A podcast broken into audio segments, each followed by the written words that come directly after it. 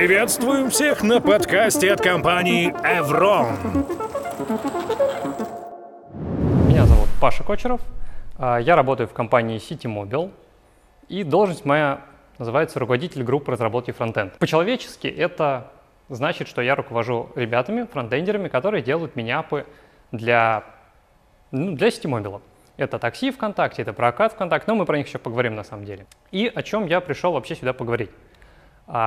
Большинство из вас, э, наверное, работает во фронтенде, и у большинства из вас есть какой-то один ап, над которым вы работаете. У некоторых их больше, у некоторых меньше, суть не важно. У вас есть один ап. В нашем случае это Mobile. Ну, я полагаю, все знают, что за приложение Mobile, то, что это заказ такси, бла-бла-бла. Тут все понятно. И как и практически любое приложение на сегодняшний день, оно использует интернет и ходит в backend. А наше не исключение. Оно тоже ходит в backend, и оно ходит не в один backend. У нас есть несколько сервисов. Это geo, это поиск, это оформление заказа и так далее, и так далее. То есть 5 плюс сервис. Оно в них во все ходит. В каждом сервисе есть, безусловно, больше одного endpoint, и суммарно набирается 50 с лишним endpoint ов. И приложение не одно, а два, понятное дело. Это Android, это iOS, и тут все стандартно. И все, в общем-то, хорошо, пока не начинается второй ап. У нас есть еще один ап. Это такси ВКонтакте. Плюс-минус Mobile, только ВКонтакте. Тут вы все знаете. И он тоже ходит в много сервисов, даже больше, чем основной ап, потому что есть ВК-специфичные штуки. Он тоже использует почти те же или почти, почти все ручки из uh, Mobile и какие-то свои дополнительные. Это 7 плюс сервисов, много. Ну ладно, живем как живем. И тут приходит еще один ап. Это прокат ВКонтакте, это аренда самокатов. И да, это не такси, но это тоже фронтенд, и оно тоже использует часть методов, которые использует такси ВКонтакте, авторизация, например. И, ну ладно, с этим как-то живем. А тут приходит еще один ап. И он ходит все туда же, он использует те же сервисы, те же ручки. Возникает вопрос, а как нам с этим жить и удобно? И на самом деле вариантов у нас несколько. Вариант один — это ну, просто накопипастить API-клиенты. Ну, как бы, рабочий вариант, все мы когда-то так делали. Вариант номер два — вынести в библиотеку какие-то общие штуки. Вариант хороший, но это нужно делать, а как правило у нас всегда горят сроки, бизнес что-то хочет и так далее. И это нужно поддерживать, на что тоже нужно время и ресурсы. И еще пара вариантов — это backend for frontend и это gateway. Про них мы поговорим прямо сейчас и очень кратко и быстро. Backend for frontend у нас нет ресурсов, чтобы его разрабатывать, у нас нет ресурсов, чтобы его поддерживать. И поэтому этот вариант мы сразу отмели. А Gateway. У нас нет ресурсов, чтобы его разрабатывать, у нас нет ресурсов, чтобы его поддерживать. Этот вариант мы тоже, соответственно, отмели. И таким образом мы приходим к копипасте, потому что нам нужно делать что-то уже сейчас, нам нужно зарелизить MVP, а техдолго мы будем заниматься чуть позже, когда, скажем, будет затишье. Окей, мы накопипастили, релизнули, а, все хорошо, у нас началось затишье, пора посмотреть, а что же нам делать с тех долгом, который мы изначально сами знали, что делаем сами себе? А у нас есть важные штуки. У нас есть Verdasio и у нас есть comp, Company Name Core. Verdasio, для тех, кто не знает, это NPM Registry. У вас может быть Nexus, у вас может быть хоть Public NPM Registry, не суть важно. И Company Core — это какой-то репозиторий, в котором есть общие библиотеки, утилиты, тулзы и так далее, и так далее. Если у вас его нет, то ну, вы можете его завести, это довольно стандартная история. Мы посмотрели на это дело и прикинули, что ага, а давайте их заюзаем. И тут мы приходим к общим либам. А, как я уже говорил ранее, вариант с общими либами неплохой, но их нужно поддерживать, нужно разрабатывать. Мы пошли по пути наименьшего сопротивления и сделали общую либу. В общей либе у нас был Base API и Base HTTP клиент. А, что это такое? По большому счету это API-клиент, который использует HTTP-клиент, тоже базовый, и от него мы можем наэкстендить любое количество API-клиентов в любом проекте. Таким образом, мы уже сократили копипасту кода, и при этом его, кажется, почти не нужно поддерживать, потому что ну чего там изменится. Выглядит это примерно следующим образом. А, наш какой-то сервис, он ходит куда-то, он экстендит base API и просто описываем ручки. Все. Окей, Хорошо. Но в любом случае нам нужно описывать ручки, и это снова или копипаста, или какая-то сложная поддержка. Давайте посмотрим еще вокруг, чего же у нас есть.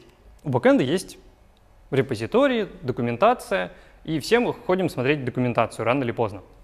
И кажется, что никто ее не пишет руками, чтобы она выглядела красиво, в сайтике и так далее. Ну, все мы знаем Storybook, но никто не верстает Storybook.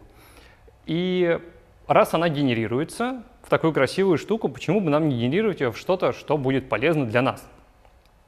Бегло погуглив, а, мы нашли такую замечательную вещь, как Swagger TypeScript API. Это NPM-пакет, и чего он делает? Он умеет жевать Swagger, OpenAPI и похожие штуки и выдавать на их основе какой-то код. Он генерирует код, он генерирует типы для TypeScript, и он, самое главное, расширяемый. Он поддерживает свои шаблоны, с помощью которых мы можем накрутить вообще, чего нам хочется. Окей, штука классная, генерируем типы. Это экономит нам тонну времени, но проблемы с копипастой, проблемы с переописанием одного и того же никуда не делась. Давайте пойдем дальше. TypeScript API у него есть шаблоны. Шаблоны базовые, которые там есть по умолчанию, шаблоны базовые, которые а, написали мы сами для себя, и шаблоны для сервисов, которые extend ят эти базовые шаблоны. Потому что сервисы хоть и похожи, но все же они разные. Кто-то возвращает 401 на протухший токен, кто-то возвращает 200 и в теле говорит о том, что токен протух. Поэтому там есть свои нюансы. И к чему приходим? Мы приходим к очередному пакету Company Frontend API. Вместо Company подставить название своей компании. А у нас есть Verdasio, у нас есть репозиторий. Давайте их скрестим, что ли. И тут начинается интересная история. Мы, безусловно, скрестили эти две вещи. А у нас появилась тулза, в которой ты скармливаешь свагер, ну или другой похожий формат, и она выдает тебе на выходе готовый API-клиент. Все круто, ты можешь его использовать, но проблемы все еще есть. А именно для обновления, когда бэкэнд зарелизил новую ручку, добавил поле, удалил поле, не суть важно, нужно сделать 5 приседаний. Это найти свагер, это положить его в репу, сгенерировать новую, запаблишить, обновить в проекте. В общем, штуки монотонные и, кажется, автоматизируемые. И тут мы лезем в GitLab CI. У нас используется GitLab, а, у кого-то Bitbucket, у кого-то GitHub, не суть важно. Везде у, у всех есть CI. И у GitLab CI есть такая замечательная вещь, как Downstream Pipeline. Downstream Pipeline — это pipeline, который мы можем запустить из другого репозитория. И другой репозиторий в нашем случае — это backend репозиторий. Собственно, Downstream Pipeline. А, мы можем запустить его из другой репы, мы можем передать ему любые параметры, которые нам нужно. Мы сами управляем, когда мы хотим его запускать и по каким условиям. И самое классное — это backend. Потому что backend спокоен, так как, ну, согласитесь, скорее всего, если backend ер лезет во front-репу, вы будете очень пристально смотреть, что он там делает. Точно так же и с backend ом и frontend ом. Соответственно, вот таким маленьким snippet ом реализуется весь этот а, downstream pipeline. Мы указываем здесь stage, это build. Мы указываем здесь allow failure, чтобы практически гарантированно пройти ревью на backend е, так как если эта штука упадет, ничего страшного не случится. Мы указываем в переменных, что это за сервис, мы указываем триггер, что именно нужно триггернуть, и самое классное в конце это only changes. Мы триггерим этот pipeline только когда у backend а изменяется YAML файлик, в котором как раз лежит документация и описание всех методов.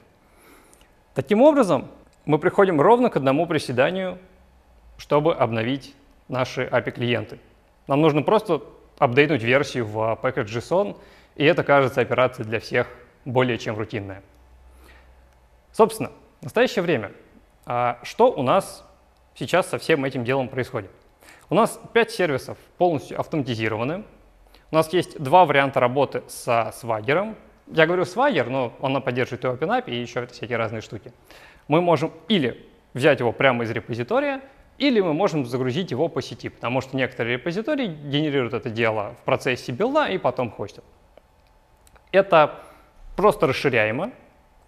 Почему это просто расширяемо? Мы копируем одну папочку, вставляем в другую, немножечко правим шаблоны под нужный сервис, если они отличаются от дефолтных, и закидываем снипет выше в репозиторий с бэкэндом.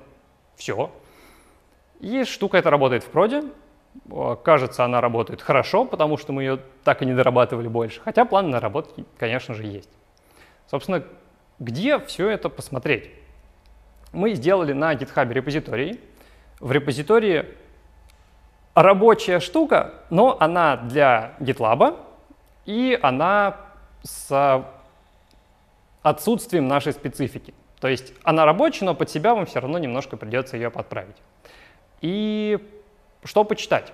А, Можно почитать про Swagger TypeScript API. Это очень мощная либо. Я ее крайне рекомендую. Это Verdasio или Nexus или любой другой NPM репозиторий. И GitLab Multi-Project Pipelines и Downstream Pipeline в частности. Это был подкаст от компании Evron. Подписывайтесь и следите за нами на всех стриминговых площадках.